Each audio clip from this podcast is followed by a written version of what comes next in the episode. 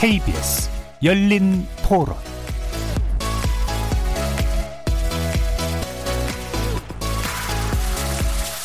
안녕하십니까. KBS 열린 토론 정준희입니다.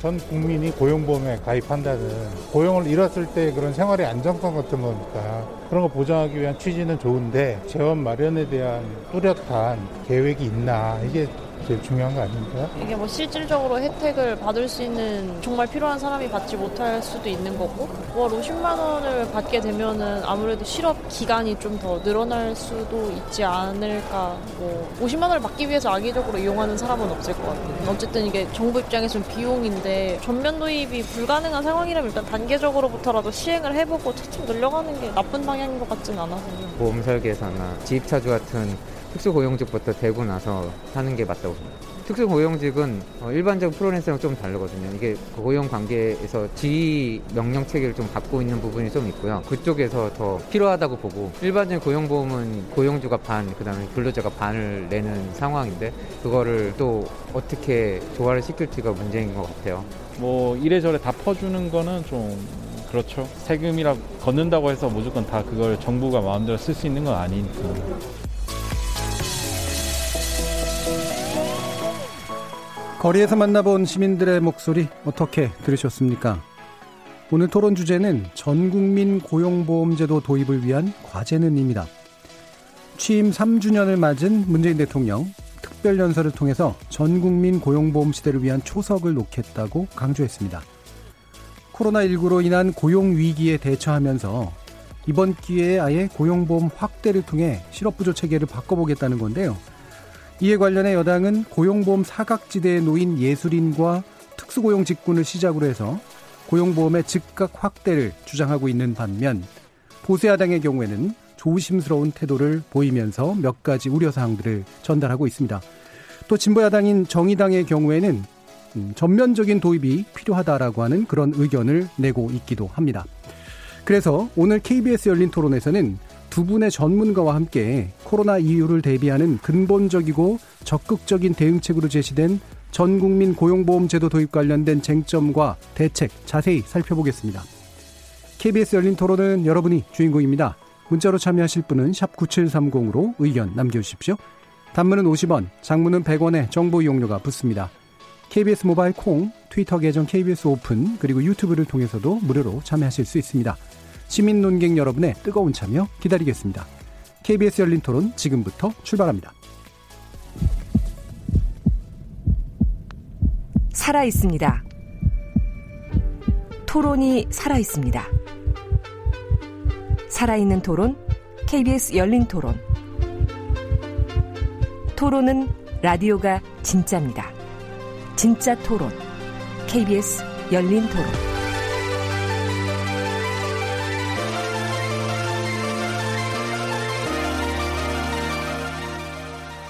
고용보험 관련된 음, 심도 깊은 토론 그리고 좀 꼼꼼히 짚어볼 필요가 있어서 오늘 두 분의 전문가 모셨는데요. 먼저 단국대 정, 경제학과의 김태기 교수 나오셨습니다. 네, 안녕하세요. 그리고 고려대 노동대학원의 김성희 교수 함께하셨습니다. 예, 안녕하세요. 자, 전국민 고용보험제 관련 이슈 아까 이제 잠시 얘기를 나눠봤더니 사실 이 문제 여러 번 얘기됐었고 여러 번 검토했었고 고민도 많았다라고 하는 거. 그 얘기는 그만큼 고, 그 취지에 대해서는 상당 부분들을 동의하지만 실제로 이걸 해결해내기 위해서 필요한 어떤 과제들이 굉장히 많다라고 하는 이제 그런 의미로 좀 들리는데요. 일단 현 상황을 좀 진단해 보고 그 다음에 어, 과제들에 관련된 이야기 짚어보도록 하겠습니다. 김성기 교수님, 음, 예. 우리 고용보험 가입률 이건 어느 정도 수준인가요? 예, 우리나라 전체 취업자가 2,750만 명 정도 되는데 예.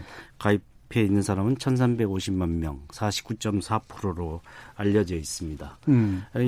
이것은 이제 사업장 기반의 사용주가 확실하고 예. 그래서 노사가 반반 부담하기 때문에 급여를 대상으로 어, 음. 보험료를 거둘 수 있는 사람 그래서 대체로 비정규직도 실질적으로 빠져 있어서 예. 정규직 중심의 고용이 안정돼 있는 사람에게 안전망을 제공해 주는 제도로만 설계돼 있다. 예. 그 밖에 있는 분들은 이제 임금 노동자 아니신 분들, 자영업자와 음. 특수고용 노동자, 플랫폼 노동자 이런 직군들이 포함돼 있고요. 예. 뭐 초단시간 노동자도 배제는 돼 있습니다. 음. 안 되고 뭐 65세 이상도 안 되고 이런 특징이 있고요.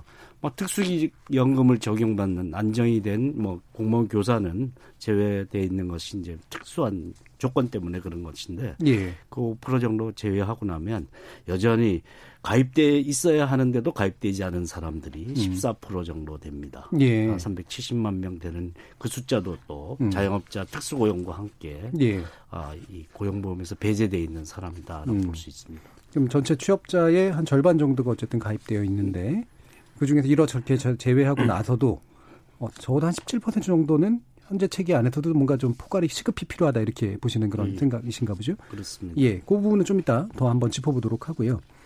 어, 그러면 현재 고용보험법이 언제 어떤 식으로 만들어졌는지에 대해서도 좀 이해가 필요할 것 같아요. 네. 예, 김태기 교수님. 예, 예. 어, 우리나라 고용보험 제도는 우리나라 잘 나갈 때 경제 성장 잘 나갈 때, 성장이 잘 될 때, 예. 그다음에 실업 문제 걱정 없을 때, 음. 여기 1993년도 네. 12월에 제정이 됩니다. 음. 그러니까 그 전에 이제 막 이제 한국 노동연구원 중심, 중심 으로 막 논의가 있었고 저도 그, 그 중에 하나인데요.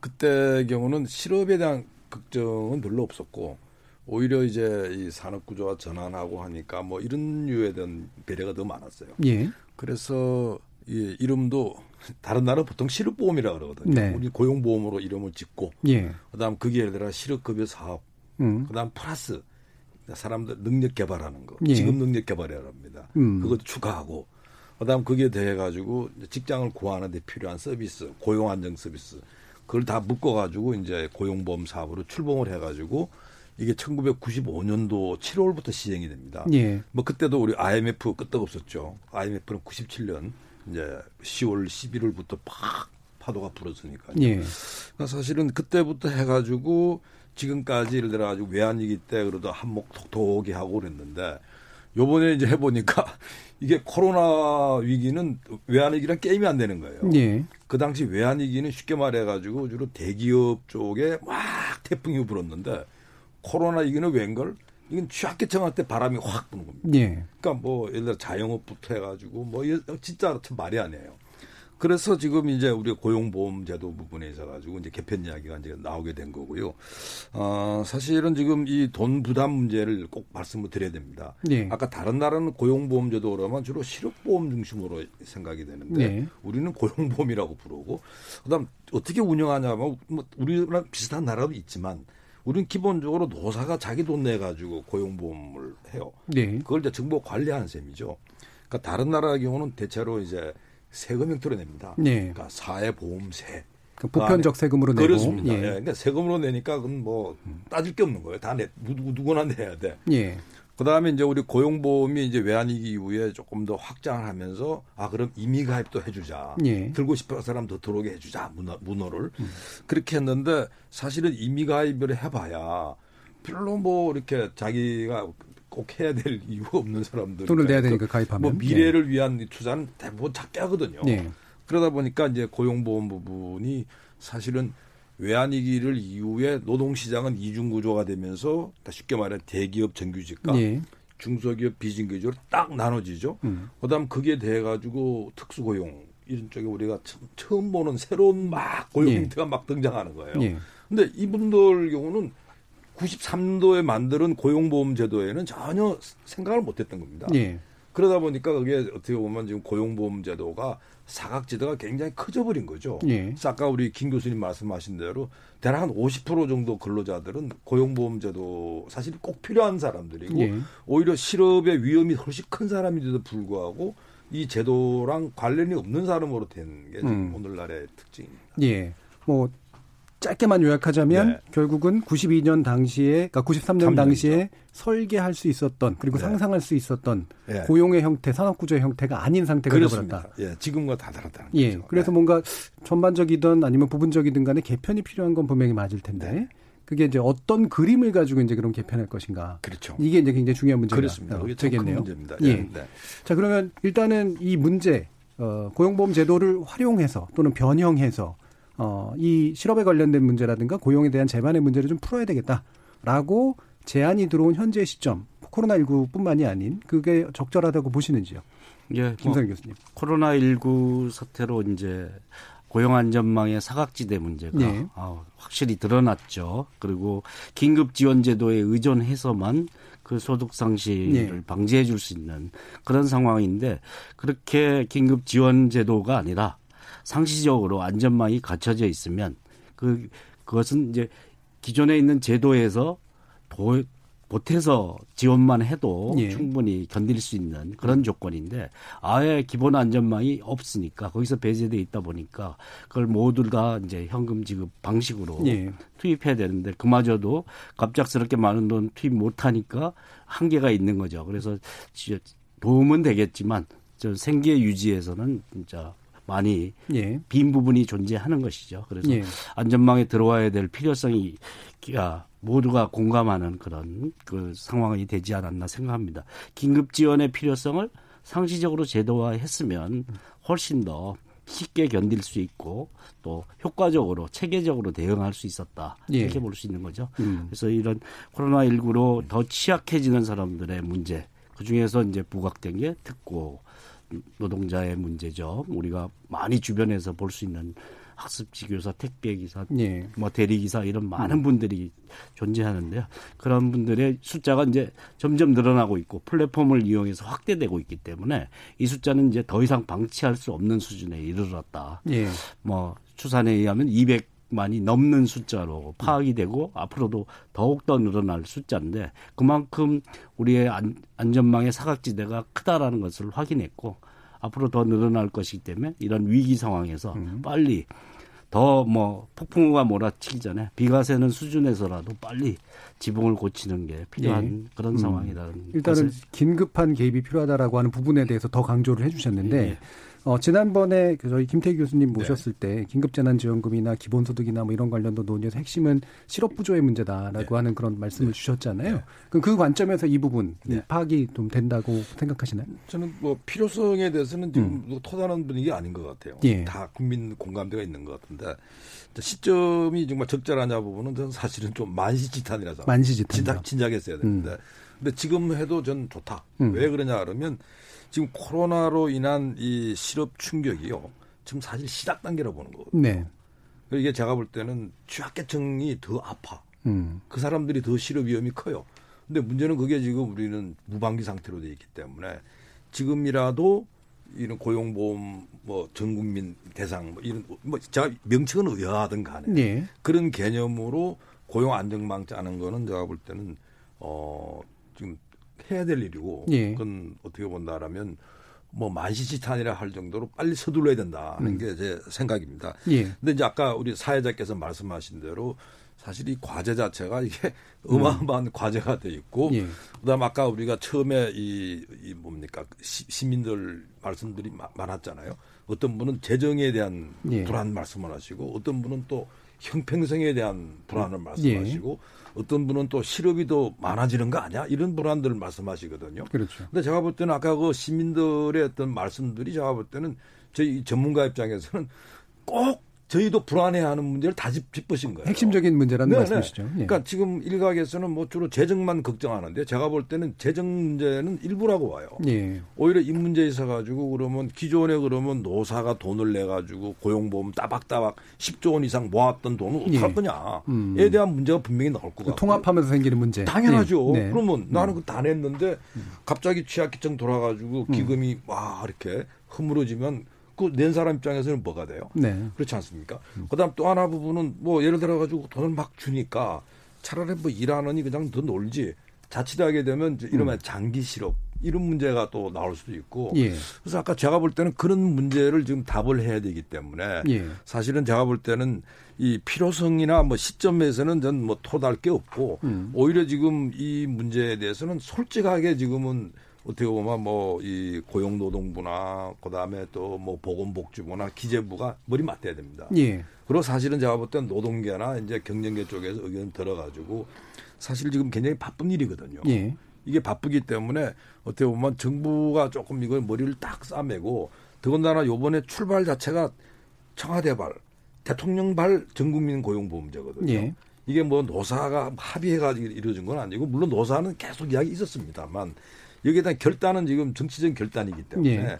여기에 걸맞게 제가 볼 때는 기재부 중심으로 해가지고 적어도 고용노동부 보건복지부 해가지고 이 문제는 다 연결된 문제거든요. 예. 저 그런 생각이 듭니다. 그러니까 결단은 분명히 해야 되고 또 빨리 해야 되는데 구체적으로 그 내용이 뭐냐에 대해서 그렇습니다. 이제 바로 열어놓고 그렇습니다. 이제 고민을 해야 되는데요. 세계 부처가 적어도 만나면요, 예. 자기들 고민이 나올 거예요. 음. 예. 예, 말씀하신 것처럼 네. 이제 조금 교수님. 이제 좀 네. 보완 설명이 예. 자칫하면 오해가 생길 네. 수도 있는데 이제 이 사회보험이라는 건 보험에서 위험에 대비한 것이죠. 예. 냈다가 못 찾아 먹으면 다행인 겁니다. 음. 찾아 먹게 되는 사람이 불행한 사람이고 예. 아, 찾아 먹는 비율이 이제 어, 적절하냐에 네. 대한 논란은 있을 수 있지만 음. 이서 아, 사회보험은 이제 또 취약한 사람에게 조금 더 뭐 사보험하고 달리 조금 더 어, 위험에 더 노출되기가 쉬우니까 그 사람들에게 좀 더 도움이 될 수 있는 제도로 설계하는 예. 거죠.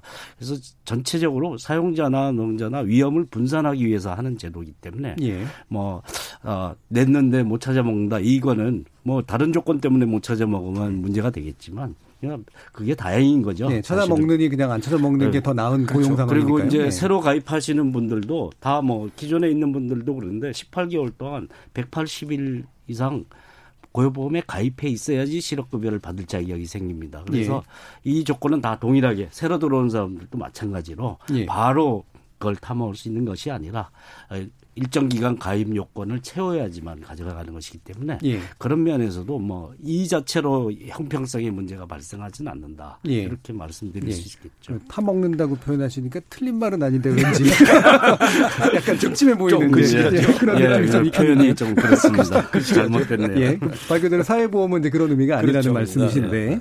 어, 그러면 어, 제가 뒤에 더 쟁점 얘기하기 전에 한번 단순화 시켜볼게요. 여러, 여러 단순화 방식이 있을 수 있겠습니다만 단계적으로 해야 된다, 즉각적으로 해야 된다. 그리고 부분적인 확대가 필요하다 또는 보편적으로 해야 된다. 여기에 대해서 어떤 입장을 가지고 계신지 간단하게 먼저 한번 들어볼게요. 김대중 네, 교수님. 네. 어, 뭐 단계적으로 해야 된다는 건 뭐 너무 당연한 일단 단계적으로 해야 된다. 네, 네. 단계적으로 해야 되고 음.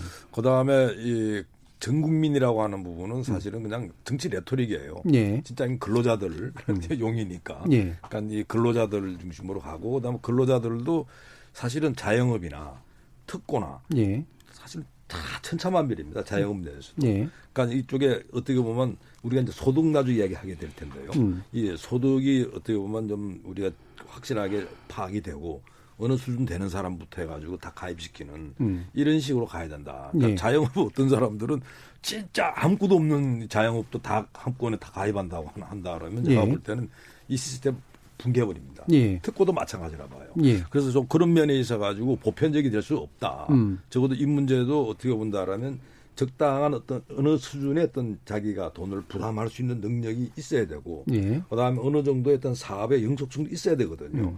뭐 하루 가입하고 그 다음날 타가는 이런 일이 되면 곤란하지 않습니까? 네. 그러니까 이런 면에 있어 가지고 어떻게 본다라면 전좀 전면적이라는 거는 좀 반대고요. 예. 그다음에 이거는 도저히 일시에 다 할 수 없다 이거는 음. 단계적으로 이런 생각입니다. 알겠습니다. 그럼 단계적이면서 현실적으로 보편적이 되기는 어렵다. 그렇습니다. 예, 이렇게 그렇습니다. 생각하시는 네. 거고요. 예, 김성희 교수님. 아, 지금 이제 취약한 사람의 보호망이 되지 못하는 제도로 최초에 설계돼서 예. 고용보험으로 설계돼서 이 사업장이 확실하고 거기서 또 안정적으로 6개월 이상 근속할 수 있는 사람에게만 예. 혜택이 돌아가는 제도로 설계되어 있는 것에 치명적인 한계점이 있죠. 그래서 음. 그렇게 사각지가 넓으니까 보편적으로 설계도를 가지더라도 예. 시간이 걸릴 수밖에 없습니다. 예. 워낙 사각지대가 크기 때문에. 음. 그래서 이제 보편적인 설계도는 완성해놓고 예. 그것을 어떻게 우선순위대로 단계적으로 실현할 것인가를 5년, 10년 계획을 가지고 이행을 해야 된다라고 생각을 예. 합니다. 그래서 보편적으로 해야 된다 이렇게 간단히 말하자면 그렇게 해야 되는데요.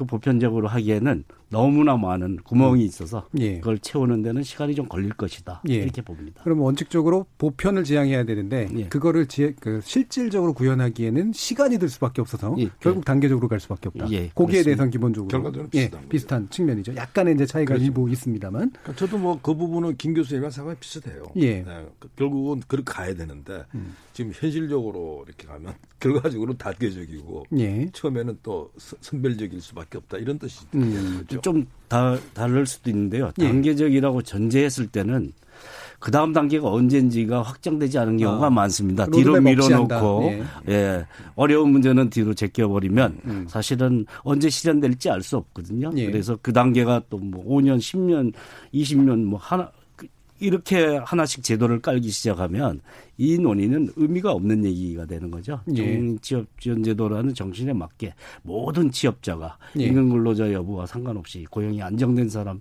여부 상관없이 적용될 수 있는 제도가 언제까지 완성이 된다. 예. 이것을 못 박아 놓고 시작을 해야지 된다라는 일종의 이제 로드맵 말씀하시는데 예. 저는 그게 전적으로 동일하고요. 근데 이제 이게 로드맵이 사실은 우리가 고용보험 저는 앞으로 실업보험이라 부르면 딱 좋겠는데 예. 고용보험 그러니까 이게 아주 불투명해요. 음. 뭘 하자는 건지 모르겠어. 그러니까 고용보험이든 실업보험이든 딱 명확하게 놓고 예. 그다음에 이게 실업보험이라고 하는 부분이 결국 노동시장의 여러 가지 정책들과 다 연동이 되거든요. 예. 그렇지 않겠습니까? 예.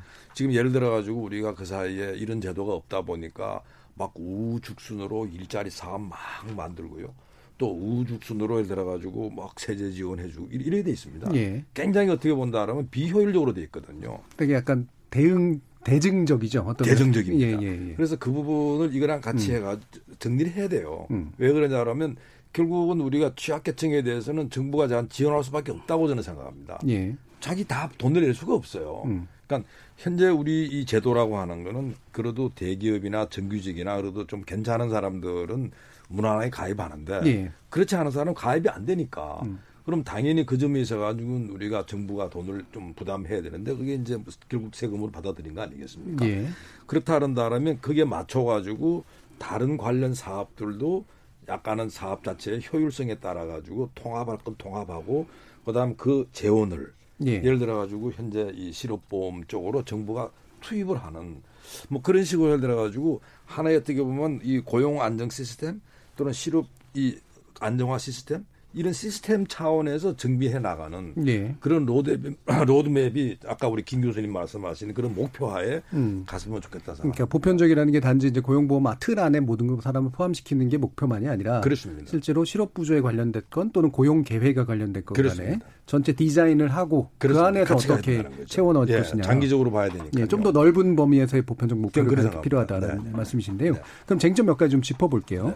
네. 어, 지금 환노위에서 이제 논의를 하긴 했는데 원래 이제 민주당 한정혜 의원이 발의한 개정안은 이제 예술인 그리고 특수고용 노동자 아까 특고라고 말씀해 주셨던 부분 그다음에 새로운 고용 형태인 이제 플랫폼 노동자까지 이제 일단 좀 넓혀보자라고 하는 거였는데 어 이게 그그 그 과정에서 이제 특고직과 플랫폼 노동자가 이제 제외되는 그런 결과로 이어졌습니다. 그래서 예술인 정도만 일단 확장이 될 것 같은 그런 분위기인데 여기서 이제 야당이 실제로 형평성 문제를 이제 얘기하면서 특고직 종사자에 대해서 어 이게 적용하는 게 맞느냐라고 하는 이제 반론을 이제 펼쳤기 때문이기도 한 것 같은데요. 음. 이 부분에 대해서 어, 김성희 교수님 평가 좀 해주시죠. 아 예. 특수고용의 노동자성 문제나 이걸 가지고 예. 비정규직 문제 중에 한 가지로 특수고용이 부각되고 있는데 해결해야 된다는 논의가 음. 오랫동안 있었습니다. 예. 그런데도 해결이 되지 않은 이유 중에 하나는 특고 종사자의 실질적 사용자 대부분이 재벌 대기업입니다. 음. 영향력이 막강하죠. 예. 모집인, 뭐 골프장,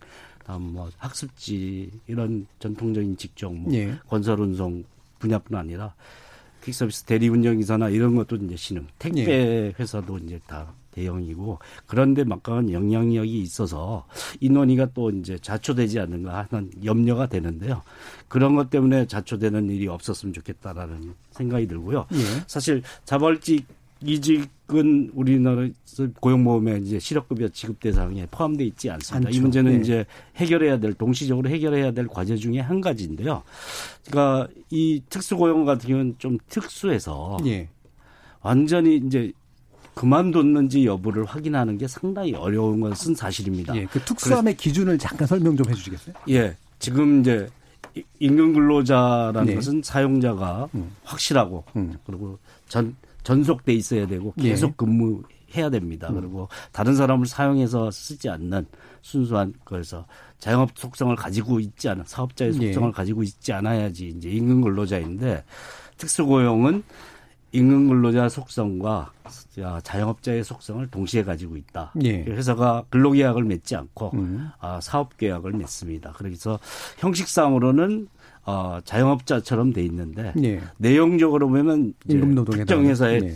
지배를 받거나 지휘 명령을 받거나 음. 전속돼 있는 경우도 있고 몇 개의 사용자와 거래를 하더라도 플랫폼 단말기를 여러 개 가지고 있어도 사실은 한 사람에게 속하지 않을 뿐이지 여러 사람에게 속해 있는 경우가 있다라는 거죠. 예. 그래서 임금 근로자 속성과 아, 자영업자의 속성을 동시에 가지고 있는 음. 형식상으로는 자영업자로 분류되는 음. 이런 사람들을 비정규직의 일부로 봐서 음. 특수하게 보호의 필요성이 있다라고 하는 어중간한 그 음. 논지로 이제 특수고용 종사자라는 이름을 붙여놓고 있었는데요. 예. 이것을 여기에 이제 아, 그 임금 근로자인지 여부에 따라 이제 보호에 되는 보호되는 사항이 많지 않습니까? 근로기준법과 노동조합법 적용이 되는데 그 문제는 차치하고 고용보험법상에 이 사람들의 소득 상실로 인한 위기가 심각해 심각하다라는 게 네. 평상시에도 있었는데 지금은 더 어, 확연하게 드러났기 때문에 고용보험 법상에만이라도 근로자와 준하는 네. 똑같은 네. 제도의 보호망 안에 포함시키자 이게 이제 전국민 취업 지원 제도에 특수 고용이 포함돼야 된다라는 네. 논의의 취지죠. 음. 일단 그 노동의 지위 측면에서 보면 그 범주의 모호함 측면에서 보면 예술인이 만만치가 않잖아요. 예, 예. 예. 근데 이 특수 고용직이 어 먼저 이렇게 배제된 이유는 뭐라고 생각해요? 그래서 이제 이 뭐 자발적 이직의 경우 는 우리가 고용보험법상의 실업급여 지급 대상이 아닌데 네. 이분들의 경우는 완전히 폐업했는지 여부를 그게 자의로 어, 음. 폐업한 것인지 부득이하게 폐업한 것인지 예. 그만둔 일을 그만둔 것인지 구별, 구별 이 되지 않는다 음. 이런 이유를 들었다고 합니다. 그런데 여기에 새로운 대상자를 고용 사업장에 뭐 사용자가 확실하게 정해져 있는 있지 않은 사람에게까지 적용하기 시작하려면 네. 새로운 그 고려가 필요한 것이죠. 네. 그래서 현저한 소득 상실에 대해서 인정해 주기 인정해 주는 것. 예. 그게 이제 부분 실업을 인정하는 제도인데요. 예. 코로나 19 대책으로 세계 각국이 이제 이런 부분 실업에 대해서도 인정해서 소득 지원을 해 주는 제 그런 예. 처방을 하고 있는데 그와 동일하게 자 이런 자영업자 속성을 가진 사람이 어, 완전히 일을 그만뒀는지 여부를 판단하는 것에 대해서 예. 현저한 소득 상실을 음. 일정한 기간을 두고 판단할 수 있도록 음. 충분한 그 산정 기간을 설정을 하면 예. 예, 그것은 충분히 비자발적 이직과 준하는 그런 방식으로 어, 특수고용 노동자에게도 적용할 수 있다. 예. 이런 반론이 그러니까 현저, 가능합니다. 예, 예. 현저한 소득 상실 측면에서 바라보면 외려 음. 포괄이 가능하다라는 예. 말씀이신데 물론 어떻게 하면 현저한 소득 상실이라고 볼 거냐, 그다음에 그걸 어떻게 알아낼 거냐의 문제는 좀 더 얘기해야 될 것 같긴 합니다만 음. 이 부분 네. 김태기 교수님. 어, 우선은 이게 특수고용 노동자. 예. 그러니까 자기가 받는 거를 뭐라고 생각할까요? 본인들 스스로는 임금이라 생각 안 합니다. 소득이에요. 음. 그러니까 사실은 이제 여기서부터 출발이 달라지는 거예요. 예. 근로자 입장에서 봤을 때 내가 월 예를 들어 가지고 300만 원 딱 정해져 있는 게 아니고 오늘 내가 좀 운이 좋아 가지고 그리고 이달에 수입이 좋네. 그럼 소득이 늘고요. 예. 어, 다음 달에 잘안 됐어. 뚝 떨어지고. 그러니까 사실은 이 급여라고 말하기가 뭐한 게 사람들은 소득 기준으로 돼 있어 가지고 사실은 요번에 특고나 이 플랫폼이 그래 빠진 거 아닌가 생각이 들고요. 음, 그러니까 높 높거나 낮거나 상관없이 어쨌든 일정 금액을 예상 가능하게 받는 게 아니라는 그렇습니다. 거죠. 변동성이 네. 너무 크다는 거예요. 네. 그다음 두 번째는 아까 우리 김 교수님 이제 좀 언급이 있었는데 네. 대부분 특고 이 노동자들 경우에 있어 가지고는 보통 임금 근로자란 다음에 1대1 매칭이 되거든요. 근로자랑 사업자. 사용자. 예. 근데 이게 1대1 매칭이 잘 안 돼요. 예. 뭐 되는 경우도 있습니다만 그러나 이게 어떻게 보면 뭐 한 근로자가 여러 사업주랑 같이 일을 할 수도 있는 거고 굉장히 다양한 형태로 나타나거든요. 네. 그러니까 이 부분도 지금 고용보험제도는 노사 당신들이 부담해서 가, 네, 이게 돼 있는데 그렇죠. 문제는 그럼 사업주는 누구로 하냐 문제 부담액 산정 문제가 그렇습니다. 여기서 네. 또 문제가 생기는 거예요. 음. 그래서 사실은 이런 문제들 때문에 이게 좀 복잡하기 때문에 어쩌면 제가 볼 때는 이게 지금 요번에 법에 음. 통과가 안 된 걸로 이렇게 보이고요. 예. 그다음 예술인에 대해서 아까 질문하셨죠. 예. 예술인이 왜 됐을까 하는 음. 부분에 저도 사실 궁금한데요. 음. 근데 이 예술인 경우도 사실 성격으로 보게 되면 예술인 노동자들이 과연 누굴까 음. 생각해 보게 되면 저도 싹 머리 안 떠올라요. 그러니까 보통 그 예술인 그런다라면 프리랜서 비슷한 느낌이 드는데요. 예. 근데 이분들은 왜 들어갔냐 그런다라면 꼭 따진다 그런다면 이게 선거 공약이다 이거는. 음. 선거 공약이기 때문에 들어가고 그다음 여기에서 동의가 할 수 있었던 거는 뭐냐라면 이 범주가 얼마 안 될 거라 보는 거예요. 예, 수가. 예, 수가요. 음. 그래서 사실은 이 부분은 어떻게 본다라면 정책에 실험하는 데 있어 가지고 어떤 리트머스지가 되지 않을까. 예. 왜? 어쨌든 예산 당국 입장에서는 야 그럼 예술인 이걸 어떻게 파악하지? 숫자는 작지만 이거를 한번 관찰해 보게 되면 예. 뭔가 좀 잡히지 않을까. 저는 사실은 예술인에 대해서 의아해했는데 뭐야? 그러면 이거는 좋게 생각한다라면 예. 아, 이거 선거 공약이고 그다음에 이거는 기본적으로 한 번은 숫자는 작으니까 예. 음, 나중 특고나 또 프리랜서나 뭐 플랫폼 여러 가지 다양한 형태에서 예. 가지고 시금석이 되지 않을까 그런 생각을 음. 해봤습니다. 그러니까 예전에 왜 그 작가분이 네. 네. 그뭐 이게 굶어서 네. 죽은 돌아가신 건 아니었었습니다만 네. 어쨌든 생활고에 시달렸던 경우 한 분이었죠. 예. 예. 그게 이제 여기에 영향을 좀 미치기도 했잖아요. 뭐 프랑스에 네. 있는 제도이기도 하고요. 예. 뭐 그러니까 우리가 고상한 예술을 옹호하기 위해서만 아니라 예. 이분들의 한 80%가 천만 원 미만의 연소득을 가지고 연소득, 있는 그렇죠. 문인 네. 뭐, 네. 또 음악 하시는 분이든 연구를 하시는 분이든 이런 분들이 그래서 사실 아, 방치돼 있는 하나의 음. 직종으로 남아 있다라는 네. 것이고 그래서 예술인 재단을 통해서 소득 지원책을 쓰고 있는 것인데 그것을 제도화해서 고용보험망에 준하는 제도로 편입시키는 것입니다. 예. 그래서 여기에는 뭐 사용자가 있을 수 없으니까 예. 일정 소득 이하에는 정부 지원이 있는 거고 소득 기준을 가지고 자기가 음. 일 소득 기준을 제시하고 거기에 따른 뭐 보험료를 예. 납부하고 그거에 대해서 아주 열악하신 분은 정부가 대신 음. 내주거나 뭐 보조를 해주는 이런 제도로 운영될 것이기 때문에 사실 현실에 비춰보면 숫자가 많지는 않지만 굉장히 심각한 예, 영역에 그렇죠. 속한다 이렇게 예. 볼수 있고요.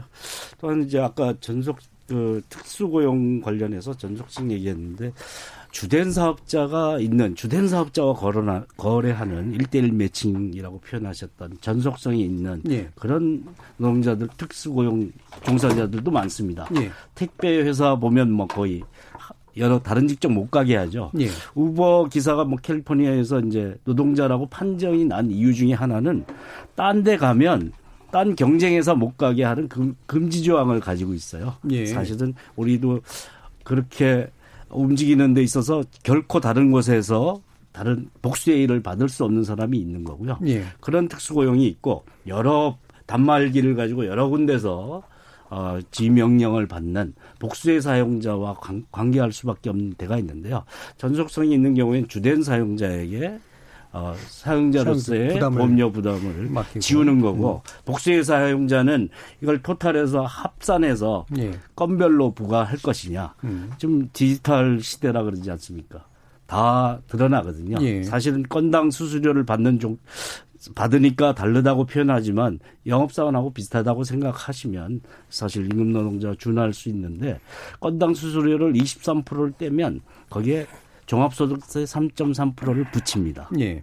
그렇기 때문에 이미 어느 사업주에게 얼마나 오더를 받고 일을 했는지가 다 드러날 수 있다는 겁니다. 예. 그래서 어, 이 사용자를 확정하는 데 있어서 기술적인 어, 보완은 조금 더 필요할 수 있고 그것을 어떤 망으로 포섭할 것이냐에 대한 다음 문제는 좀 남는데 예. 지금 현재 수준에서 충분히 누가 사용자고 누가 그로부터 그 사람들을 일시킴으로써 이득을 얻었는지를 확인할 수 있다라는 것이고요. 예. 그걸 이제 전속성이 있는 경우와 복수의 사용자인 경우를 구분해서 할 수 있다 예. 이렇게 보는 거고 자기가 사용자인 그 자영업자의 경우에는 좀 더 다른 조건을 예. 그래서 뭐 보험료 지원해주는 두루누리 사업이나 이런 것이기 때문에 영세한 분들에게는 정부가 지원해주는 방식으로 음. 편입하는 방식이 있고요. 자영업자니까 소득이나 매출 기준으로 잡아서 영세한 예. 경우에는 정부가 일부 지원을 한다거나 예. 또는 높은 사용자 부담분을 예. 정부가 지원한다든지 예, 예. 자기가 낼 것은 내는데요. 음. 완전히 그보다도 훨씬 열악한 분은 음. 완전히 조세 기반의 실업부조 제도로 가야 되는 거고요. 그 지금 현재 국민 취업 지원 제도로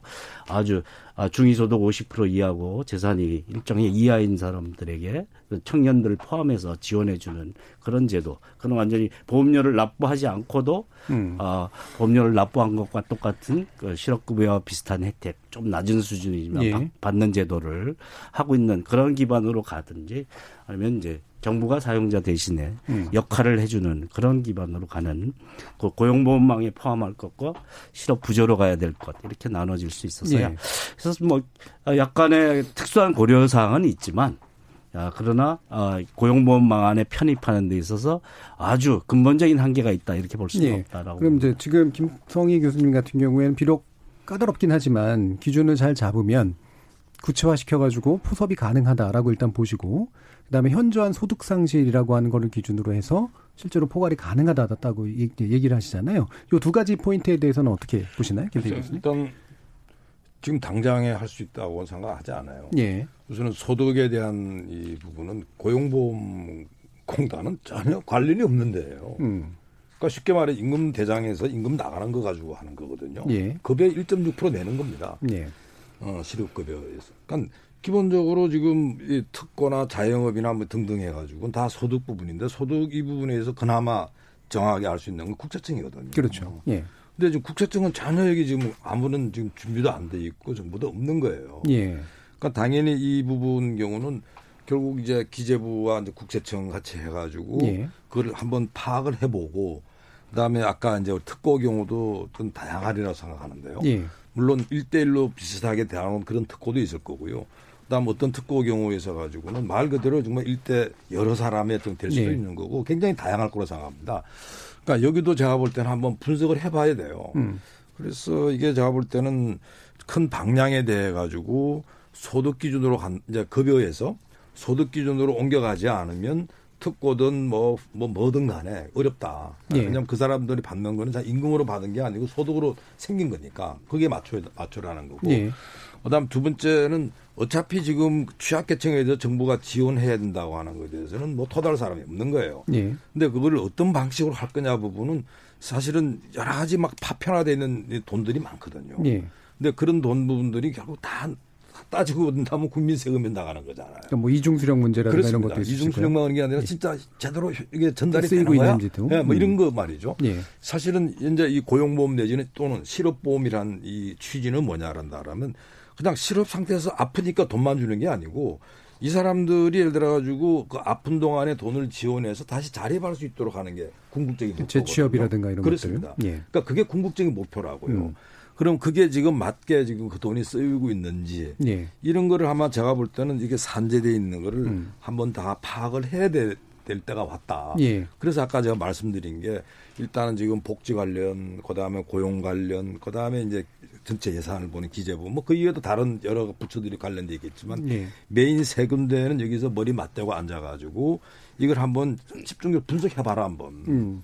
그럼 제가 볼 때는 지금 특고든 뭐 뭐든 간에 말이죠. 적어도 국세청에서는 통계가 잡혀요. 예. 음, 잡히기 때문에 이 국세청에서 먼저 한번 이거를 좀 분석을 하는 게 음. 무슨 급선무다 생각. 예. 그럼 국세청 같은 경우에 사실은 이제 세금 뗄 때 신고되는 기준으로 잡는 음, 거 아닙니까? 예. 근데 그게 사실은 기간을 이렇게 두고 보면 막 되게 미뤄져서 받는 소득도 이제 있는 경우도 있고 그래서 그렇죠.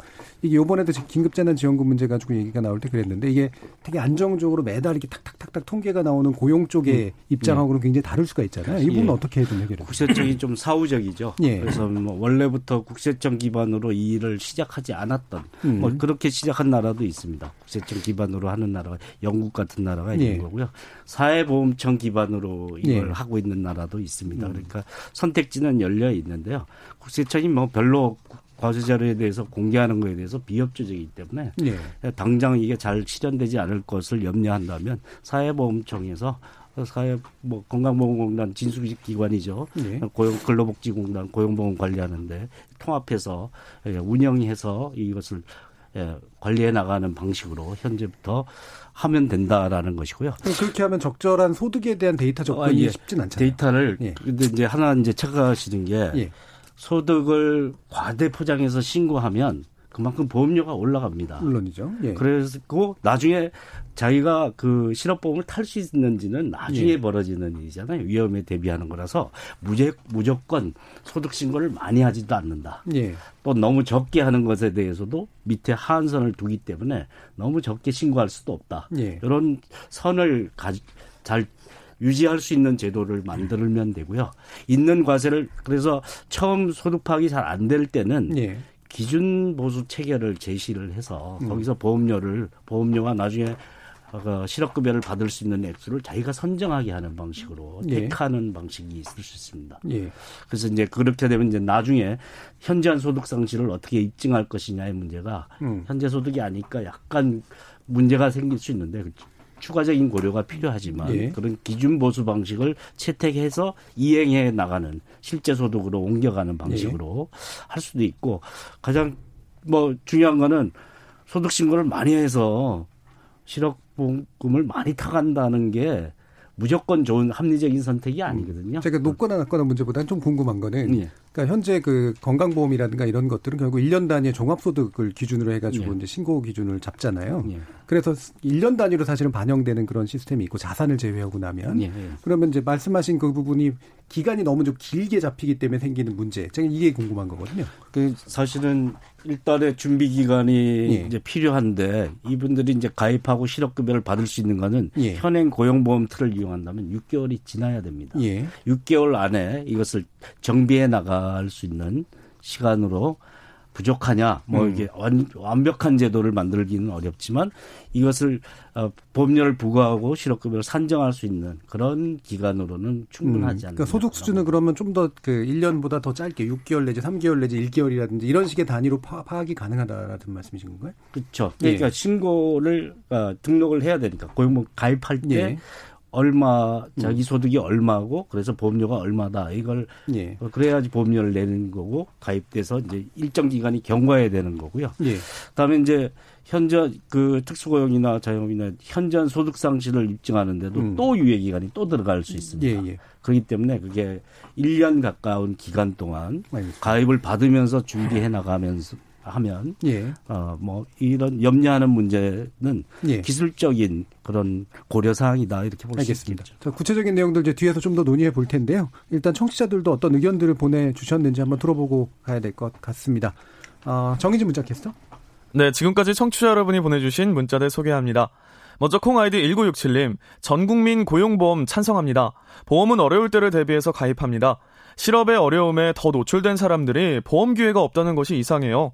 보험을 원하는 사람은 고용의 형태에 상관없이 보험에 가입할 수 있게 해야 합니다. 유튜브 청취자 럭키박스님, 현 고용보험 시스템상 양질의 직업을 가진 사람은 안전망이 필요 없어도 꼬박꼬박 보험료를 탈 수 있지만 힘든 노동 환경 탓에 퇴사율이 높은 어려운 직업군은 자발적 퇴사라는 이유로 보험 혜택을 받을 수 없습니다. 시정이 필요해 보입니다. 콩아이디 0751님, 4602님도 각각 65세 이상도 직장에 재직 중이면 고용보험에 가입돼야 합니다. 또 수입이 있는 곳에 세금을 청구해야 합니다. 영화배우 등 예체능 고소득 종사자에 대한 적절한 보험료 부가 필요합니다라면서 고용보험 개편 필요성을 지적해 주셨고요. 콩 아이디 K77692097님. 현재 고용보험의 실업급여 관련 정책부터 정비를 해야 합니다. 실업급여 지급 조건에 퇴직 사유를 명시해야 하는데 퇴직 시 회사 측에서 실업급여 수령 조건으로 작성해 주지 않습니다. 콩아이디 김상수님, 전국민 고용보험보다 차라리 전국민 기본소득으로 가야 한다고 봅니다. 고용보험공단 없애고 건강보험 안에 장기 요양보험 걷듯이 기본보험 형태로 재원 마련하면 좋을 듯 합니다. 라고 보내주셨네요.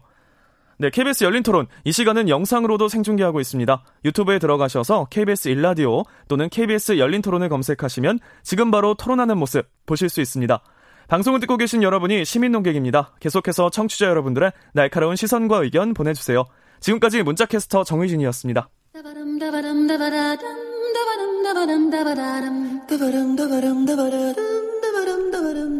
여러분은 지금 청취자와 함께 만들어가는 고품격 시사방송 KBS 열린 토론을 듣고 계십니다.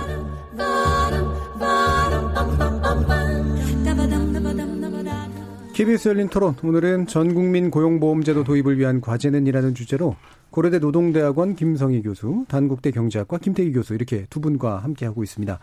어, 재원 문제로 들어가야 되지만 그거 들어가기 전에 간단하게 물론 간단한 문제가 아닌데요. 그러니까 뭐 형평성 문제니 뭐니 이렇게 나온 것 중에 이제 우리가 쌓아놓은 돈을 왜 너희들이 가져가라는 건 사회보험 차원에서는 사실은 맞는 말은 아니지만 심리적인 문제가 좀 사실 있긴 있잖아요.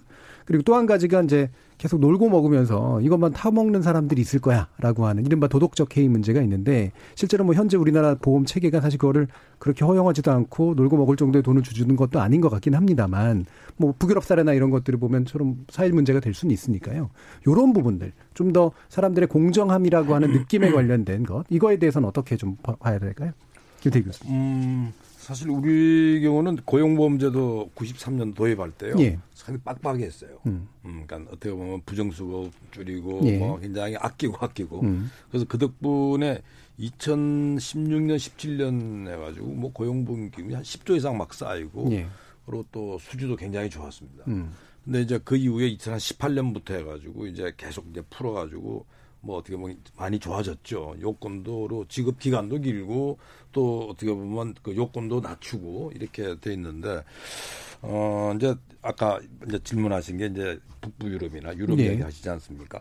그러니까 유럽 이렇게 되, 고 있습니다. 그러니까 유럽도 사실은 우리처럼 이렇게 막 풀었다가 음. 90년대 특히 2000년대 돌아가지고 확 쪼고 있어요. 네. 왜? 이거 실업보험을 굉장히 관대하게 해놨더니 허 도대체 실업률이 10% 이하 떨어지지가 않는 거예요. 예. 실업률이 너무 높아. 그다음 두 번째는 왜 이렇게 장기 실업이 많아? 그러니까 재취업 의사가 없어지는 거죠. 그렇습니다. 예. 그러니까 이런 문제 때문에 정부에서 아 그러면 안 되겠다 이거. 음. 그리고 되게 중요한 이야기가 말이죠. 이 문제를 우리로 따지게 되면 이런 뭐 진보 정권에서 다 노동개혁 해버립니다. 예. 노동개혁, 복지개혁 해가지고 예. 사실은 이제 우리 경우는 뭐 조금 정반대로 가고 있는 이런 음. 셈인데요. 근데 제가 볼 때는 우리도 적정성을 찾아야 된다. 음. 그냥 무조건 이렇게 막 푼다고 해가지고 좋은 게 아니다. 왜? 기본적으로 이 제도라고 하는 게 실업자가 다시 일어설 수 있도록 하는데 가장 중요한 취지가 예. 있다 그러면 그게 맞춰가지고 이 현재 고용보험 제도를 개편해야 되는 거 아니냐 예. 생각이 들고요. 그 다음에 지금 유럽 중에서 조금 아픈 부분이 있습니다. 우리가 진짜 대책해봐야 될 대목이요. 그러니까 이태리, 스페인 아시죠? 예. 같은 유럽 유럽이에요. 남부 유럽들. 네. 음. 근데 그 유럽이 북부 남부가 처음 출발은 비슷하게 했는데 예. 북부 유럽은 90년대 이후에 쪼아 버렸고 예. 그다음에 저쪽은 그대로 놔뒀어요. 음. 남부 유럽은 이태리, 예. 스페인은요. 근데 어떤 문제가 생기냐 알았더니 실업률은 올라가지만 동시에 어떤 문제가 생기냐 알았더니 아니 이태리의 근로자들 중에서요. 10명 중에 한두 명은요. 우리로 따지게 되면 고용노동부에 신고도 안 한 근로자예요. 음. 비신고 근로자입니다. 예. 왜? 이 사람들은 뭐 어떤 사회보험료를 내고 싶지 않은 거예요. 예. 근로자도 그렇고 사업주도 그런 겁니다. 음. 왜? 이 사람들은 그 돈도 아까운 거야. 예. 그래서 사실은 저 웃지 못할 일이 생기는 거고 이태리에서는 비정규직 근로자를 할 때 뭐를 연상하냐면 비신고 근로자를 생각합니다. 예. 그다음 에 스페인 경우는요. 도대체가 말이 안 되는 게 사업주가 1인 사업주가 전체 기업의 50%라는 거예요. 예. 다 회피하려고 하는 거거든요. 음. 그래서 제가 볼 때는 지금 우리가 이 어떻게 보면 지금 전 국민 고용보험제도 다, 다 좋다 이거죠. 뭐다 공감대가 있는 문제인데 문제는 유럽을 보는 데 있어 가지고 예. 유럽이 예를 들어 가지고 플러스 마이너스 좋은 점 나쁜 점 예. 그다음에 최근의 동향 이걸 정밀하게 봐야 된다. 음. 그래서 막연하게 뭐 유럽 이야기를 하게 되면 사실은 조금 그렇죠. 먼저 시행... 경험한 나라들이 가지고 있는 시행착오 그렇습니다. 이 부분 이제 봐야 된다는 네, 말씀이시잖아요. 예. 김성희 교수님. 음. 우리가 이제 그뭐 다른 나라가 뭐 39개월, 44개월 북부 국가들 우리가 실업 급여를 지급하는데 예.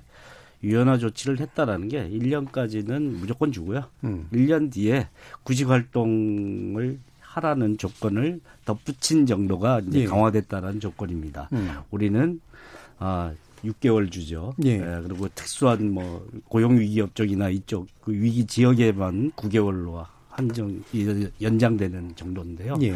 6개월 주고 소득 대체율이 거의 이제 70% 정도 되는데 그 전에 받던 임금의 70% 정도는 실업수당으로 받을 수 있는데 우리는 45% 정도입니다. 예. 이런 극심한 차이가 있는 나라에서 이제 이 도덕적 해이를 염려하는 거는 예. 그쪽 나라 사람들이 보면 매우 우습게 생각이 들 예. 거 아니겠습니까? 예. 그리고 이게 굉장히 빡빡하게 구직 활동에 참여하도록 하는 것을 첫, 첫 달부터 이제 의무 조건으로 부여하고 있는 예. 상황이라는 것이고요. 그런 현격한 차이가 있다라는 거 전제를 해야 된다고 생각이 들고요. 부정수급 문제로 보면 한 마, 천명당 한 명, 만 명당 몇 명쯤 될까요? 그런데 음. 사실은 켄 로치 감독의 나 다니엘 블레이크라는 예. 그 이제 영국에 실업 수당 주는 걸 조건을 빡빡하게 했더니 정작 받을 그 모자 가정과 예. 또 나다니엘 크레이그 그분이 음. 몫으로 음. 30년 재직했다가 받으려고 하는데 못 받는 예.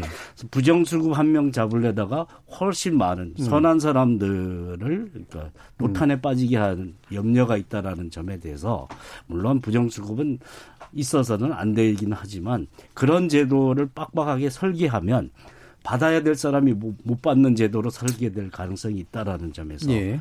그래서 다수의 선한 사람을 기준으로 해서 제도를 설계하는 게더 음. 바람직하고 부정수급은 부정수급대로 따로 잡는 시스템을 예. 가동해야 된다 이렇게 볼 수 있겠죠. 알겠습니다. 그러면 바로 이제 재원 문제로 넘어가서요. 요율 인상 불가피하지 않겠느냐 그렇다고 보십니까, 김 김상현 사실 고용보험으로 확대하면 예. 아, 그 운영기관, 징수기관과 운영기관에 예전에 이제 새로운 제도가 많이 깔렸는데도 인원을 확충해주지 않았습니다. 기재부가 그래서 예. 재원 뭐 운영기관의 운영비만 정부 지원으로 하는데 음. 그것조차 잘 안 늘어났는데 그 정도 늘어날 겁니다. 음. 왜냐하면 노사가 각각 내서 하는 거거든요. 예. 거기에 이제 취약한 사람에게 지원제도 지금 현재도 있습니다. 두루누리 사업이라고 음. 어, 10인 미만 140만 원 미만의 노동자와 사업주에게 고용보험료와 그, 그 국민연금을 50% 정부가 내주는 제도입니다. 그거 예. 준용해서 해주는 제도로 활용하게 되면 이제 크게 부담이 되는 제도는 아니다. 예. 왜 실업 부조를 확충하는 걸로 안 잡고 고용보험 확충으로 잡느냐 하면 여기에는 이제 각자가 부담을 해서 해야 된다. 노동자도 음. 위험에 대비해서 내야 되고 사용자도 사실은 이 노동력을 사장시키지 않고 나중에 활용할 수 있는 재생산할 수 있는 기반인 거고 정부가 또 거기에 기여를 해야 되는 이유도 국민 경제에 중요한 동력인 인력을 사장시키지 않고 그 숙련을 유지한 채 다시 음. 어, 투입할 수 있게끔 하는 것이 국민 경제에 바람직하니까 예. 이 제도를 운영하는 거니까요. 그런 취지에 맞춰서 봤을 때 특별히 재원이 많이 들어가는 것은 아니다. 음. 사용자 부담분이 증가한다. 예. 뭐 이런 것은 있을 수 있는데요. 요율을 그래서 더 높여야 되는 거냐. 새로 가입하는 사람 많고 실업급여 받을 예. 사람 많아 해서 지금은 사실 너무 낮은 수준의 지급기간과 소득 대치율을 가지고 있기 때문에 이걸 높이는 문제와 연관해서 연동해서? 보험료율을 올리는 제도 개편이 예. 논의될 필요성은 있다. 알겠습니다. 이렇게 있습니다. 지금 0716님께서 문자로 이런 말씀 보내주셨는데요. 고용, 고용보험 타먹으러 다니면 얼마나 자괴감이 드는지 아마 모르실 거예요. 차라리 일하고 월급 받는 게 낫지 고용센터에 모여 교육받고 서류 제출하는 제자진이 한심하게 느껴지기도 해요. 일 안 하고 고용보험만 타먹는 일은 아마 없을 겁니다. 직업이 없다는 게 정말 사람을 위축시키거든요. 라고 하는 그런 의견도 주셨네요. 아마 실제로 경험해 보신 분으로서 아마 솔직한 이야기를 해주신 것 같습니다. 자, 지금 요율 문제. 어, 현실적으로 오르는 게 불가피는 한데 네. 어, 그렇게까지, 일단은 그렇게까지 많이 오를 요인들이 있진 않다. 그리고 만약에 오르게 된다면 그거는 이제 얼마만큼 더 줄 거냐 말 거냐의 문제 가지고 고려해서 해야 된다라는 지금 김성희 교수님의 의견에 대해서는 네. 어떻게 보시나요? 글쎄요. 우리 김 교수님께서는 좀 낙관적으로 예. 보시고 저는 굉장히 좀 비관적으로 보는 입장이에요. 음. 우선 우리가 노동시장 구조 자체가 뭐 자영업이 25%나 되고 음. 유럽은 자영업 10%입니다. 그러니까 25% 되는 그런 나라고요. 예. 그리고 또 이 대기업 중소기업 격차가 유럽과 비교가 안 될 정도로 차이가 크고요. 예. 그래서 그런 면에 있어 가지고 우리는 취약계층이 너무나 많다. 음. 음. 그러니까 사실은 30인 미만에서 일하는 근로자가 우리나라 근로자 3명 중에 2명입니다. 그러니까 어떻게 예. 본다 하면 음. 도대체 유럽과 전혀 다른 노동시장에 산다는 거죠. 그래서 그 점에 있어 가지고 우리는 이 고용보험 전 국민 확대했을 때 진짜 돈 많이 든다고 각오를 해야 된다는 거고요. 예. 그다음에 지금 당장의 지금 상황을 봐도 굉장히 저는 굉장히 정말로 이건 조심스럽게 봅니다. 우선 우리 우리나라 고용보험 기금을 봤어요. 봤더니 고용보험 기금 잔액이요 뚝뚝 떨어져. 음, 그러니까 10조까지 갔던 게 그렇습니다. 예. 10조 갔다가 지금은 우리가 7조 원으로 떨어졌거든요. 음. 한30% 떨어진 겁니다. 그게 어느 얼마 정도 기간 그게 2017년에 예. 10조 넘었다가요. 예. 이게 지금 2020년 3월 기준이네요. 음. 7조 2천억으로 돼 있습니다. 30%인데 불과 그 사이 30% 기금 잔액이 떨어지고요. 그 다음에 이제 돈이 들어오고 나가가지고 지출을 많이 하면 적자가 되지 않겠습니까? 들어오는 것보다. 예. 적자가 엄청 커지는 거예요. 그러니까 이것도 흑자가 2016년 16년도에 1조 4천억 흑자예요. 그러니까 어떻게 보면 돈 잘 안 주고 아낀 것이. 예. 근데 지금은 2019년도 작년도에 2조 한 천억 정도가 적자입니다. 예. 2020년도는 이제 얼마인지 지금 파악이 안 되는데요. 그러니까 이야기는 뭐냐란다라면 우리가 이 전국민 고용보험제로 예를 들어 가지고 문을 열기 시작하면 이 고용보험 기존의 고용보험 제도마저도 굉장히 흔들릴 가능성이 높다. 네. 그래서 이 문제에 있어 가지고 기본적으로 정부가 재정 부분에서 대거 들어오고 그다음에 예를 들어 가지고 새로 고용보험 확장하는 예. 그 계층 그게 사업주든 근로자든 거기서 부담을 같이 물리지 않는다 그러면 음. 기존에 있다가 했던 제도마저도 이거는 흔들릴 수밖에 없다는 게 제 생각입니다. 그러니까 현재보다 돈은 훨씬 많이 들 것이고 그렇습니다. 그러려면 사용자에게 더 부담하는 것 외에도 스스로도 더 부담해야 되고 어, 근로자 사업자 다 예. 부담을 더 많이 해야 예. 되는 거예요. 정부도 사실은 또 세금을 그렇죠. 쏟아내야 부담을 예. 노사정 다 부담을 더 해야 되는 거예요. 예. 그러니까 우리가 그냥 평면적으로 유럽과 비교하면요. 음. 우리가 실업급여의 부담금이 작습니다. 예. 우린 대략 급여 1.6% 내거든요. 예. 그러면 유럽 경우는 대략 한 3% 정도 돼요. 우리 한 두 배 정도 됩니다.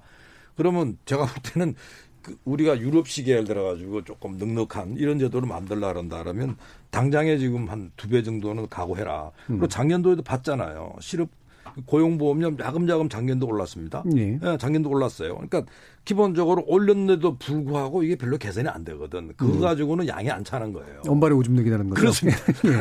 예. 예. 뭐 그렇게 표현하면 됩니다. 그래서 네. 제가 볼 때는 이 문제는 요율 부분 안 오른다는 건 그건 있을 수가 없는 거고 오를 음. 수밖에 음. 없는 건데 이걸 어떻게 우리가 합리적으로 가져갈 거냐. 네. 그리고 이게 누구한테 좀 더 부담을 물리고 갈 거냐. 음. 이런 문제는 굉장히 중대한 문제라고 보는 거죠. 네. 그러니까 제가 볼 때는 적어도 내가 돈을 고용보험을 냈는데 어 내가 탈 게 별로 없 이건 말이 안 되는 것 같아요. 예. 그러니까 제가 볼 때는 그건 흔들면 안 되고 새로 추가하는 거는 역시 세금 걷어 가지고 해야 된다고 봐요. 예. 그러니까 우리가 세금 가지고 그때 쓰는 거지 그게 이미 자기들이 내 주머니 돈에 냈는데 내가 돈이 어, 찾을 게 없네 이건 말이 안 되는 거지. 예.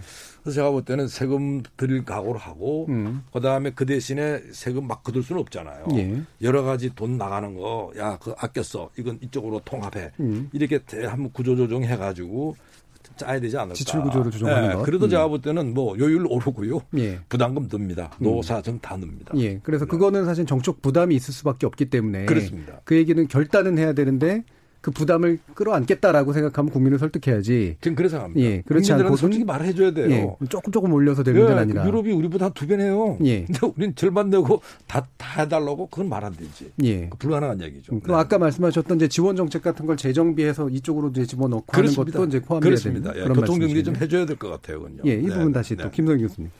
그러니까 우리가 이제 긴급 지원 제도로 고용보험 예. 사각지대에 있는 분들에게 이제 4차 비경에서 한 천억 정도 잡았다가 10만 명 정도 잡았다가 100, 93만 명으로 100만 명가량 늘리니까 예. 1조가 넘어섰죠. 이렇게 투입을 합니다. 그거는 이제 필요에 의해서 하는 거죠. 지금 위기 상황에서 방치해서는 안 된다라는 것 때문에 이걸 제도 안으로 들어온다고 생각하면 사실 음. 그 돈으로 제도를 갖추는 데 쓸 수 있다는 겁니다. 그렇죠. 비상시에 예. 이렇게 바로 맞아요. 따로 더 주머니를 음. 꺼내서 하지 예. 않고 어, 상시적인 제도 틀 안에서 해결될 수 있는 구조로. 그러면 이 돈이나 저 돈이나 사실 어, 언제 어떻게 내느냐만 다를 뿐 금액은 예. 비슷하다라는 거죠. 예. 그런 방식으로 해결될 가능성이 있다라는 거고요. 음. 고용보험 틀 안에 가져왔다라는 거는 사실 정부가 돈을 안 낸다라는 얘기가 되는데 네. 이렇게 긴급 상황에서 실업자 늘어나서 실업수당 지급액이 늘어나서 적자 상황이 되면 정부가 재정 투입을 해야 되죠. 예. 사실 그것은 어뭐 모두가 동의할 수 있는 그런 공감대가 있다고 생각을 음. 합니다. 그런 점까지 고려하면 추가적인 투입만 하면 되는 거죠. 상시적인 제도 안에 네. 들어있으면 긴급 지원으로 투입했던 돈도 이 안에 들어와 있는 거고 거기에 플러스 알파로 저 훨씬 적은 돈을 투입해도 해결할 수 있는 음. 체계가 될 수 있다라는 점을 생각해 볼 필요는 있죠. 예, 그래서 고용보험법이나 고용보험 제도의 골간을 두고 뭔가를 보수하는 방식은 안 되겠네요. 그러면 고용보험 그래서 음. 사실 지금 수준의 특수고용 자영업 이게 포괄하겠다라고 하는 순간 예. 고용보험의 틀을 넘어선 거거든요. 음. 근데 한 번 만들어진 제도를 세팅을 다시 하기는 너무 어려워서 네. 그냥 전국민 고용보험제라는 그러니까. 앞뒤가 형용 모순일 음. 수 있는 용어를 쓸 수밖에 없는 예. 현재 고용보험의 틀을 그대로 이용한다. 음. 그러나 특수한 조건을 여기다 가미해서 이쪽에 저 이, 이 적용 대상이 아니었던 사람에게 예. 새롭게 적용한다. 이런 의미로 해석할 수 있는 건데요. 예. 그런 틀 안에서 보면 사실 재정 투입의 의무는 없습니다. 예. 그럼 없지만 지금의 이런 음. 새로운 직종을 들어와서 이제 더 위험에 처한 사람들에 의해서 고용보험 기금이 고갈될 수 있는 위기가 닥친다면 예. 재정 투입을 해야 되는 거죠. 예. 그렇게 해서라도 위기에 대응하는 것이 적절한 것이고 음. 그런 제도를 갖춘 나라들은 새로 어 지원에 뭐 그렇게 많은 새로 투입을 하지 않아도 되는데 그런 인프라가 없는 미국 같은 나라는 완전히 현금 살포만에 의존해서 해결을 해야 되잖아요. 예. 그런 제도가 갖춰진 곳에서는 그것 훨씬 더 음. 적은 음. 금액으로도 안정성 있는 음. 생활 지원이 가능하다. 소득 음. 상실에 대한 보완 지원이 가능하다라는 예. 것을 우리가 이제 이렇게 제도를 설계해 나가면서 얻는 이점이다 이렇게 예. 볼수 있겠죠. 제가 하나 말씀드릴까요? 예, 그러면 예. 제가 네, 네, 잠깐 드리기 전에 네. 궁금한 게 있어서 네, 그까지 함께 네. 질문을 드릴게요. 그러니까 코로나19 이제 나오면서 계속해서 이제 계속 반복적으로 제기되고 있는 문제가 이게 일개 부처가 음. 관장에서 해결할 문제가 아닌 것들이 너무 음. 많아지고 있잖아요. 그렇죠. 네. 법도 그렇고. 네. 근데 우리나라 관료 구조의 특성상 네. 사실은 특정 부처가 주도할 수밖에 없고 그러다 보면 여러 개 겹치는 영역에 있어서 문제가 꼭 발생하고 그렇죠. 이렇단 말입니다. 네, 네. 그래서 이 부분은 필연적으로 이럴 것 같은데 네. 그거까지 포함해서 어떻게 해결해야 되는지 좀 알려주시죠. 음, 글쎄 그, 그 문제가 어쩌면 될지도 모르겠네요. 네. 저는 그것도 한 가지 희망을 보는 게, 예. 음, 사실 우리 근로자들은 일반 근로자죠. 예. 완전히 유리지갑이죠. 그렇죠. 고스란히 예. 다 제일 투명하니까요. 예. 그러니까 사업주가 뭘 뗄 수가 없어요. 예. 아, 제가 볼 때 그 정도로 우리가 이제 이른바 세정 어떤 수준은 올라와 있는데 음. 제가 볼 때는 지금 뭐 좀 AI니 뭐 빅데이터니 이런 거 있잖아요. 예. 그런 게 많이 동원이 된다 그러면 사실은 이제 특고나 음. 자영업이나 이런 쪽 부분에서 소득 파악이 아마 획기적으로 좋아지지 않을까 예. 그런 생각이 들었어요. 음. 일단 제가 볼 때는 그런 부분들이 같이 맞물려서 가야 될 거다. 음. 그러니까 어떻게 보면 우리가 전국민 고용보험제라고 하는 굉장히 파격적인 제도를 도입하려 그러면 예. 세정 부분도 제가 볼 때는 발상의 전환을 해야 되고 음. 맞습니다. 이게 맨 연말에 소득 신고하는 그거 말고요. 음. 이 부분은 사실은 정기적으로 이렇게 어느 수준 되는 사람은 정기적으로 하도록 만들고 그러니까 소득의 투명성이 전 국민에게 되게 넓어져야 된단 말이죠. 넓어져야 돼. 예. 자, 자, 그렇게 해야지 예. 형평성 문제가 싹 사라질 것 같아요. 왜? 예. 자기 소득이 있으면 내야지. 음. 그, 무슨 말인지 아시겠죠? 예. 그래서 제가 볼 때는 이제 그런 문제들인데 이 문제는 사실은 고용보험만 그런 게 아니고요. 음. 지금 이제 국민연금도 그렇고요. 그렇죠. 그다음에 또 의료보험, 건강보험도, 건강보험도 그렇고요. 그래서 제가 볼 때 우리나라 사회보험 전반의 어떤 이런 부분들이기 때문에 예. 그래서 이 문제는 제가 볼 때는 적어도 지금 이 소득 파악의 주체는 그냥 뭐뭐 뭐, 뭐 보험공단 수준으로는 어려울 음, 것 같고 그렇죠. 실제로 제가 볼 때는 이 국세청이라는 데가 예. 좀더 역할을 해야 된다고 저는 그렇게 생각합니다. 예. 그렇게 해야지 속도도 빠를 것 같고요. 그리고 국세청이 사실은 뭐 이게 좀 소극적이고 또 그런 이 정보를 잘 공개 안 하고 맞는데요. 예. 근데 그럼에도 불구하고 그 업무가 국세청에 부과가 됐을 때는 전혀 이야기가 달라진다 생각합니다. 예. 그리고 또 그게 제가 볼 때는 기존에 예를 들어 고용보험이든 뭐 국민연금이든 여러 가지 음. 같이 협업할 일도 상당히 많을 거라 생각하고 예. 그래서 사실은 우리가 국민의 삶의 질을 높이는데 지속 가능한 삶의 질을 높이려면 결국 재원 문제 아니겠습니까? 예. 그다음에 그 형평성 문제 아니겠습니까?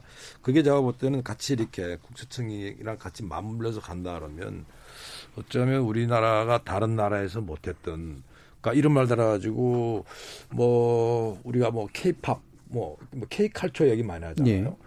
제가 볼 때 이것도 우리가 어떤 뭐 K 뭐 social security 음. 음. 뭐 그런 거가 가능하지 않을까. 음. 우리가 사실 요번에 의료보험 같은 경우는 깜짝 놀랐잖아요. 예. 어? 우리가 그렇게 잘해? 음. 근데 사실은 제가 볼 때는 이 부분도 우리 설계하기 나름이라 보는데요. 좀 그렇게 갔으면 좋겠습니다. 음. 그럼 굳이 제가 약간 단순화시켜서 해석하면 네.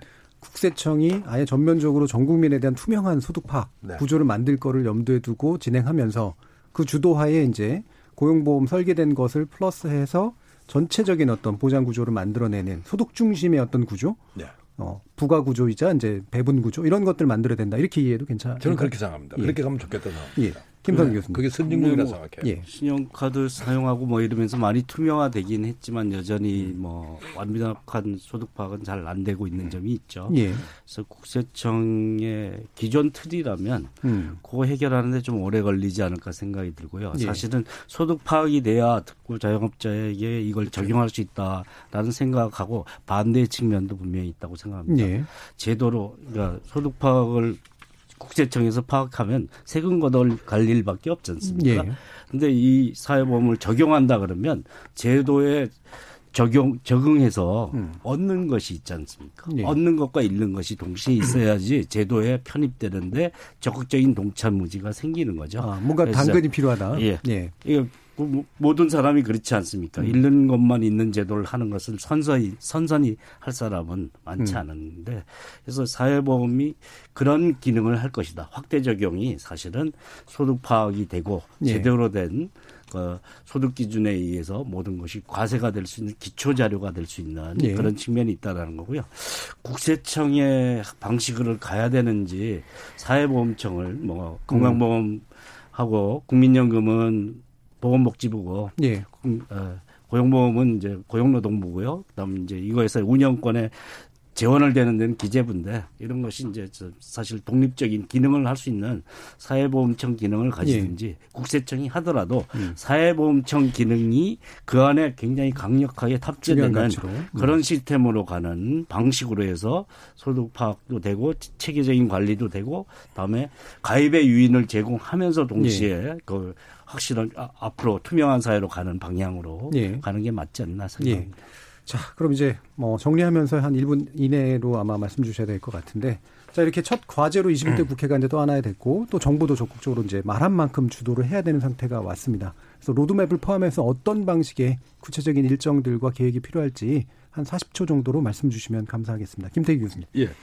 어, 우리가 전 국민 고용보험제란 획기적인 제도로 도입하고 또 성공하려 한다라면 기존의 우리 노동 정책과 다 같이 좀 바꿔야 음. 된다. 음. 네. 그런 일종의 저 패키지로 같이 가야지 이 전국민 고용보험 제도가 저는 성공하리라 생각하고요. 음. 또그 부분 경우는 어떻게 보면 지금 노사정이 이거는 서로 뭐 크게 이견이 있을 문제는 아닌 것 같아요. 예. 그러니까 어떻게 보면 이거는 같이 힘을 합쳐가지고 하게 되면 좋은 작품이 나오지 않을까. 음. 바로 그런 점에 있어 가지고 뭐 정부가 좀 더 리더십을 확실하게 보이면 좋겠다 이런 생각입니다. 예, 알겠습니다. 김성희 교수님. 예, 고용보험에서 배제돼 있는 사람들이 가장 취약하다라는 문제가 드러났고 이 포괄해야 되는 필요성은 있고 그래서 현실화시킬 수 있는 방법도 아, 좀 복잡하긴 하지만 충분히 가능하다라고 생각합니다. 예. 또 하나 아울러 말씀드리고 싶은 건 이렇게 전국민 고용보험제로 가는 것과 함께 고용보험의 체질 자체를 좀 튼튼하게 하는 게 굉장히 중요한데요. 사실은 고용보험에 가입해 있어도 실업급여 받을 수 있는 사람은 41%밖에 되지 않습니다. 네. 그렇게 미약 취약하게 설계되어 있는 제도라서 그 안에 있는 사람도 튼튼히 하고 그 밖에 있는 사람을 배제하지 않고 포괄할 수 있는 그런 명실상부한 전국민 고용 안전망이 되는 그런 제도로 설계해 나가야 된다고 봅니다. 예. 뭐 전반적으로 보면 약간의 미세한 방법론적 차이라든가 이런 것들은 있지만 어, 가치에 대한 공유, 그다음에 필요성에 대한 공유는 분명한 것 같고요. 방향은 정해진 상태에서 어떻게 어떤 로드맵을 어떤 속도감으로 가져갈 것이냐의 문제가 좀 남아 있는 것 같습니다. 전국민 고용보험제도 도입 관련 현안들을 오늘 KBS 연륜 토론에서 짚어봤는데요. 이것으로 오늘 마무리하겠습니다. 토론 함께 해 주신 단국대 경제학과 김태희 교수님, 고려대 노동대학원 김성희 교수님 두 분 모두 수고하셨습니다. 감사합니다. 네, 감사합니다. 고맙습니다. 참여해 주신 시민 논객께도 감사하다는 말씀 전합니다. 생방송 놓치신 분들을 위해 나중에 팟캐스트 준비되어 있고요. 매일 새벽 1시에 재방송도 됩니다. 저는 내일 저녁 7시 20분에 다시 찾아뵙겠습니다. 지금까지 KBS 열린 토론 정준이었습니다.